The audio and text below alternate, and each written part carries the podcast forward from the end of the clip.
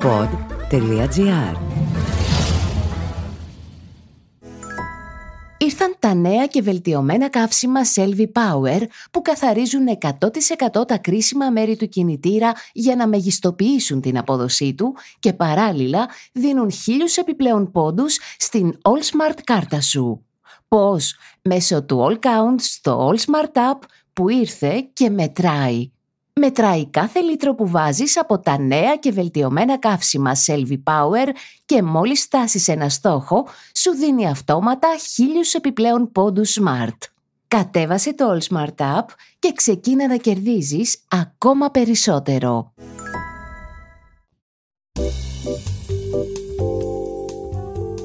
Μπλα μπλα μπλα δημοκρατία, μπλα μπλα μπλα με εκλέξανε, τραγουδάει ο Σαββόπουλος. Έχουν αλήθεια τίποτα συγκεκριμένο να μας πούν οι πολιτικοί μας; Κάτι που να μαρτυρά αυτά που πραγματικά πιστεύουν; Με 23 ερωτήματα προσπαθούμε να ξεκλειδώσουμε τα μυαλά και τις γλώσσες υποψηφίων των εκλογών του 2023 και από τις λεπτομέρειες να καταλάβουμε ίσως σε ποιον Θεό πιστεύουν ή τουλάχιστον ποιες είναι οι έγνοιες τους για όλα αυτά που ζούμε. Είναι το podcast «Εξώνυχος στο Λέοντα» με τον Σταύρο Θεοδωράκη. Τις απαντήσεις σε αυτό το επεισόδιο δίνει η Μαρία Δημητρίου, υποψήφια βουλευτής του Πασόκ Κινάλ στον Β2 Δυτικό Τομέα Αθηνών. Η Μαρία Δημητρίου είναι επιμελήτρια κοινωνικής πρόνοιας. Έχει συνεργαστεί με τα Πανεπιστήμια Αθηνών, Θεσσαλονίκης και Ιωαννίνων και έχει γράψει διδακτικό υλικό που χρησιμοποιείται σε διαπολιτισμικά σχολεία κυρίως για την εκπαίδευση των Ελλήνων τσιγκάνων. Είναι μέλος της Ελληνικής Εταιρείας για την Σκλήρηση κατά πλάκας. Πρώτο ερώτημα. Πόσα κόμματα έχεις ψηφίσει στη ζωή σου; Ή ψήφιζες πάντα το ίδιο κόμμα; Έχω ψηφίσει μέχρι τώρα δύο κόμματα στη ζωή μου. Όχι, δεν ψήφιζα πάντα το ίδιο κόμμα. Έχω ψηφίσει δύο. Δεύτερο ερώτημα. Ποιο είναι το καθοριστικό στοιχείο για την ψήφο σου, το κόμμα ή ο αρχηγός του; Κοιτάξτε, ο αρχηγός παίζει πολύ μεγάλο ρόλο ε, να ηγείται κάποιος ε, σημαντικός άνθρωπος που αγγίζει την ψυχή σου σε ένα ψηφοδέλτιο, αλλά το όλο το ψηφοδέλτιο παίζει μεγάλο ρόλο. Να δούμε ποιοι άνθρωποι το απαρτίζουν. Είναι άνθρωποι λαϊκοί, είναι άνθρωποι μόνο κάποιας ε, άρχουσας τάξης. Όλο το ψηφοδέλτιο. Τρίτο ερώτημα. Ξέρεις κάποιον ή κάποια που θα ψήφιζε το κόμμα Κασιδιάρη; Τι του λες; Δεν γνωρίζω κάποιον που θα ψήφιζε το κόμμα Κασιδιάρη, αλλά αν γνώριζα θα του έλεγα να το σκεφτεί διπλά και τριπλά, γιατί τα χώματά μας μυρίζουν ακόμη αίμα. Τα ελληνικά χώματα μυρίζουν ακόμη αίμα από την ναζιστική εποχή. Τέταρτο ερώτημα. Αν το κράτος είχε τη δυνατότητα να ενισχύσει οικονομικά μία μόνο ηλικιακή ομάδα, εσύ ποια θα επέλεγες, τους νέους ή τους συνταξιούχους; Θα επέλεγα τους συνταξιούχους για ποιο λόγο; Γιατί θεωρώ ότι οι νέοι κάτι θα μπορούν να κάνουν, κάπως θα μπορούν να πάρουν τη ζωή στα χέρια τους, ότι θα έχουν τη δύναμη και τη δυνατότητα. Αλλά ο συνταξιούχος που είναι πια απόμαχος της ζωής, νομίζω ότι δεν του δίνεται η δυνατότητα αυτή, οπότε θα επέλεγα τους συνταξιούχους. Πέμπτο ερώτημα. Ο σταθμός μετρός στα εξάρχεια είναι απαραίτητος; Αυτό το γνωρίζουν πολύ καλύτερα οι ίδιοι οι κάτοικοι και οι επιχειρηματίες της περιοχής. Φαντάζομαι ότι ένας σταθμός στα εξάρχεια θα εξυπηρετούσε πάρα πολύ και τους άνθρωπους που μετακινούνται σε άλλες περιοχές να εργαστούν και τους ε, καταστηματάρχες και τους ιδιοκτήτες των ακινήτων για να ανέβουν οι τιμές των σπιτιών τους. Δεν θα συνέφερε όμως τους ενοικιαστές, γιατί θα ανέβαιναν τα ενίκια. Δεν είναι καλό για το περιβάλλον εφόσον χρειάζεται να κοπούν 100 και πόσα δεν ξέρω δέντρα για να φτιαχτεί η στάση. Οπότε θα πρέπει λίγο να τα ζυγιάσουμε τα πράγματα και να δούμε τελικά τι θα εξυπηρετούσε καλύτερα. Έκτο ερώτημα. Πιστεύεις ότι η συμμετοχή των γυναικών στα κοινά πρέπει να επιβάλλεται με ποσόστοση; Πιστεύω ότι η συμμετοχή των γυναικών στα κοινά θα έπρεπε να είναι δεδομένη και όχι με ποσόστοση και πολύ μεγαλύτερη. Και αν ήταν με ποσόστοση να ήταν 50-50. Έβδομο ερώτημα. Τα τελευταία χρόνια αντιμετωπίζουμε συνεχώς αυξήσεις, από τα ενίκια μέχρι το φαγητό. Πώς έχει αλλάξει η δική σου ζωή και σε ποιο μέτρο που θα μείωνε το κόστος ζωής θα έδινες εσύ προτεραιότητα; Έχει επηρεάσει πάρα πολύ τη δική μου ζωή, πάρα πολύ, σε σημείο να μην μπορώ να ανταπεξέλθω στα καθημερινά έξοδα της κόρης μου η οποία σπουδάζει αεροναυπηγική στην Πάτρα και στο να βοηθήσω τον άλλο μου το γιο ο οποίος έχει τελειώσει στο Καποδιστριακό Πανεπιστήμιο Γυμναστική Ακαδημία γιατί δεν μπορώ να τον βοηθήσω να ανοίξει μια δική του επιχείρηση και τα γυμναστήρια εδώ τον επληρώνουν με 3 και 4 εκατοστάρικα το μήνα για να πάει να δουλέψει. Και έχει βοηθήσει σε αυτό πάρα πολύ οι κυβερνήσεις οι τελευταίες, ας πούμε, έχουν βοηθήσει πάρα πολύ σε αυτή μου την κατάσταση και νομίζω ότι και όλος ο ελληνικός λαός, δηλαδή που δεν είχαν ήδη από γονείς, από σόγια, από διάφορα τζάκια τέλος πάντων ένα κομπόδεμα, δεν μπορούν να τα καταφέρουν στην καθημερινότητα. Θα έδινα προτεραιότητα στη μείωση των τροφίμων και στην απαλλαγή εντελώς από το ΦΠΑ. Όγδοο ερώτημα. Πότε ήταν η τελευταία φορά που πήγε σε δημόσιο νοσοκομείο; Ποια εικόνα θυμάσαι; Πριν μια εβδομάδα. Και η εικόνα που θυμάμαι είναι τραγική.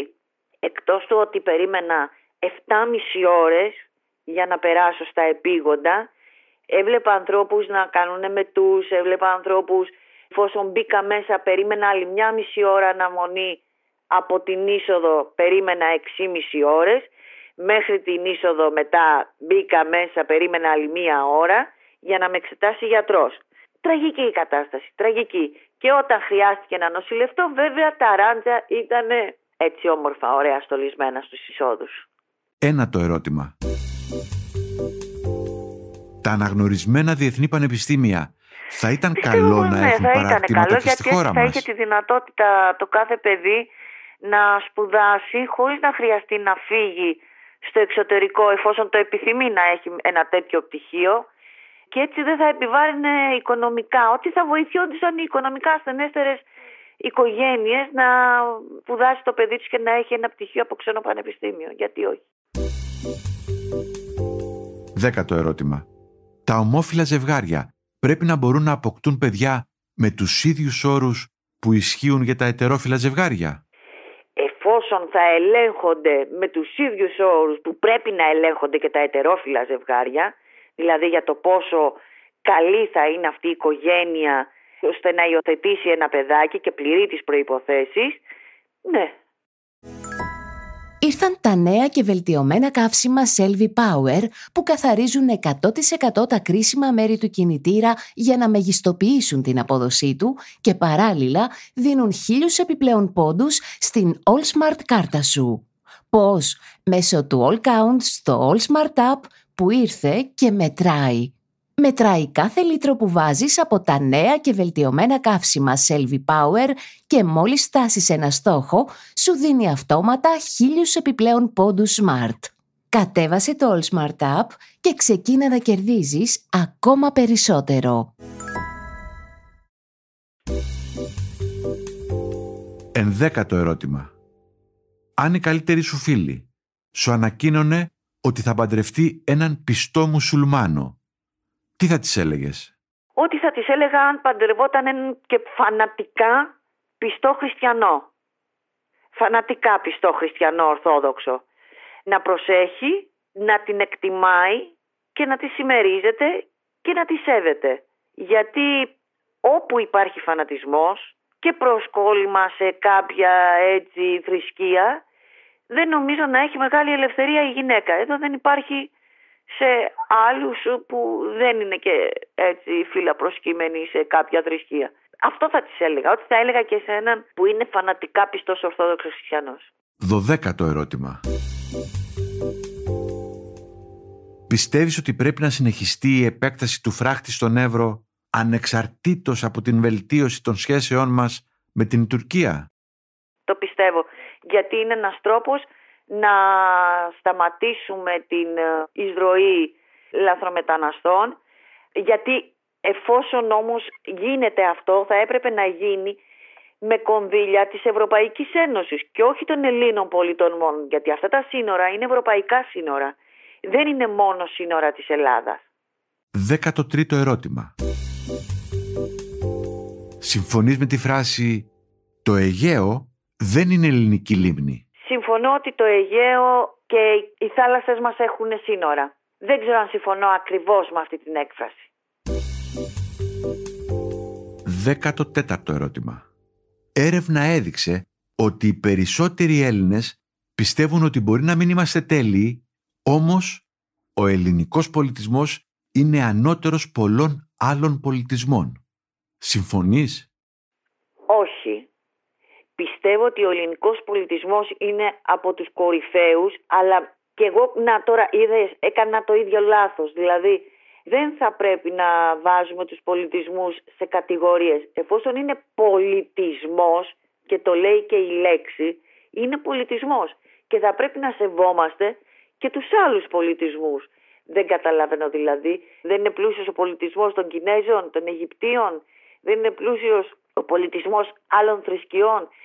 Όχι, όχι, όχι, όχι. Σε καμία περίπτωση. Θεωρώ και άλλους πολιτισμούς ότι είναι εισάξιοι. 15ο ερώτημα.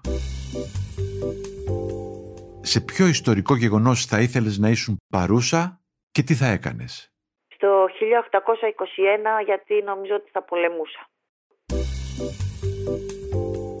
16ο ερώτημα. Το αγαπημένο σου σύνθημα; Ψωμί, παιδεία, ελευθερία.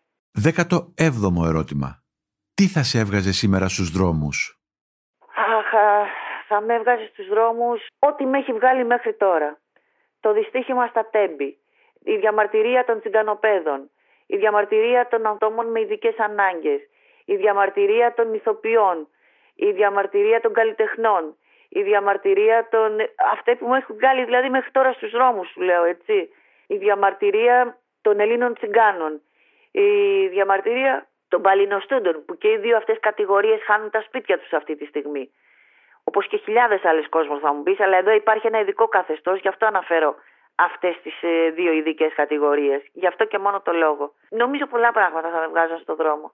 Η πανεπιστημιακή αστυνομία, το καθεστώς που υπάρχει στα πανεπιστήμια, το ότι η κόρη μου αυτή τη στιγμή δεν έχει καθηγητές για να παρακολουθήσει μάθημα επιλογής, δεν υπάρχουν καθηγητές να το παρακολουθήσει. Πολλά πράγματα θα με βγάζουν στον δρόμο.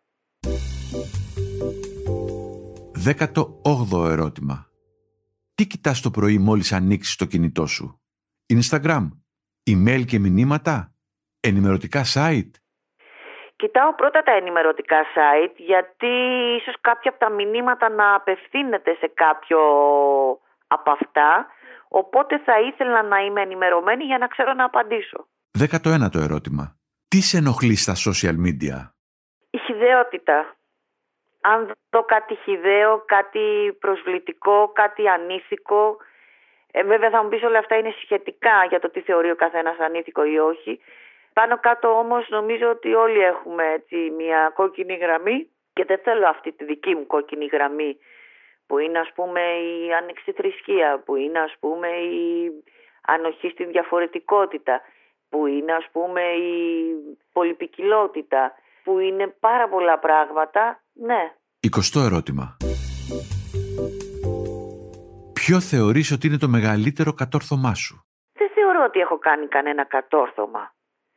Αν θεωρηθεί κατόρθωμα το ότι κατάφερα ας πούμε να σπουδάσω ενώ είχα πολύ μεγαλύτερες δυσκολίες από ότι άλλα παιδιά στη δική μου ηλικία τότε θα έλεγα αυτό. Και πάλι όμως δεν το θεωρώ κατόρθωμα γιατί είχα υποστηρικτική οικογένεια. 21ο ερώτημα. Αν έπρεπε να κάνεις ένα μακρινό ταξίδι, ποια δύο βιβλία θα έβαζες στη τσάντα σου; Α, ας συζητηθεί το ημερολόγιο της Άννας Φρανκ και ένα πιο ανάλαφρο. Γιατί μετά το ημερολόγιο της Άννας Φρανκ χρειάζεται κάτι πιο ανάλαφρο, όποιο να είναι, δεν ξέρω. 22ο ερώτημα. Ποια ιστορική προσωπικότητα σε εμπνέει; Αυτό της Μαντώ Μαυρογένους. 23ο ερώτημα. Ποιο ήταν το αγαπημένο τραγούδι σου όταν τελείωνες στο σχολείο και για ποιον κινηματογραφικό ήρωα τρελενώσουν; τρελαινόμουν και τρελαίνομαι ακόμη με τον Ντάστι Χόφμαν και τώρα για τραγούδι δεν θυμάμαι να είχα κάποιο αγαπημένο. Ξέρω ότι στο τελείωμα του σχολείου μου άκουγα πολύ, τώρα θα μου πείτε αντιφατικό, αντιφατικό, Ντουράν Ντουράν και Θεοδωράκη, Μίκη Θεοδωράκη. Ήταν το podcast «Εξώνυχος στο Λέοντα» με τον Σταύρο Θεοδωράκη. Στο επεισόδιο που μόλις ακούσατε, απαντήσεις έδωσε η Μαρία Δημητρίου, υποψήφια βουλευτής του Πασόκ Κινάλ στον Β2 Δυτικό Τομέα Αθηνών. Δημοσιογραφική επιμέλεια Μαριάννα Χιονά. Στους ήχους ο Γιώργος Βαβανός.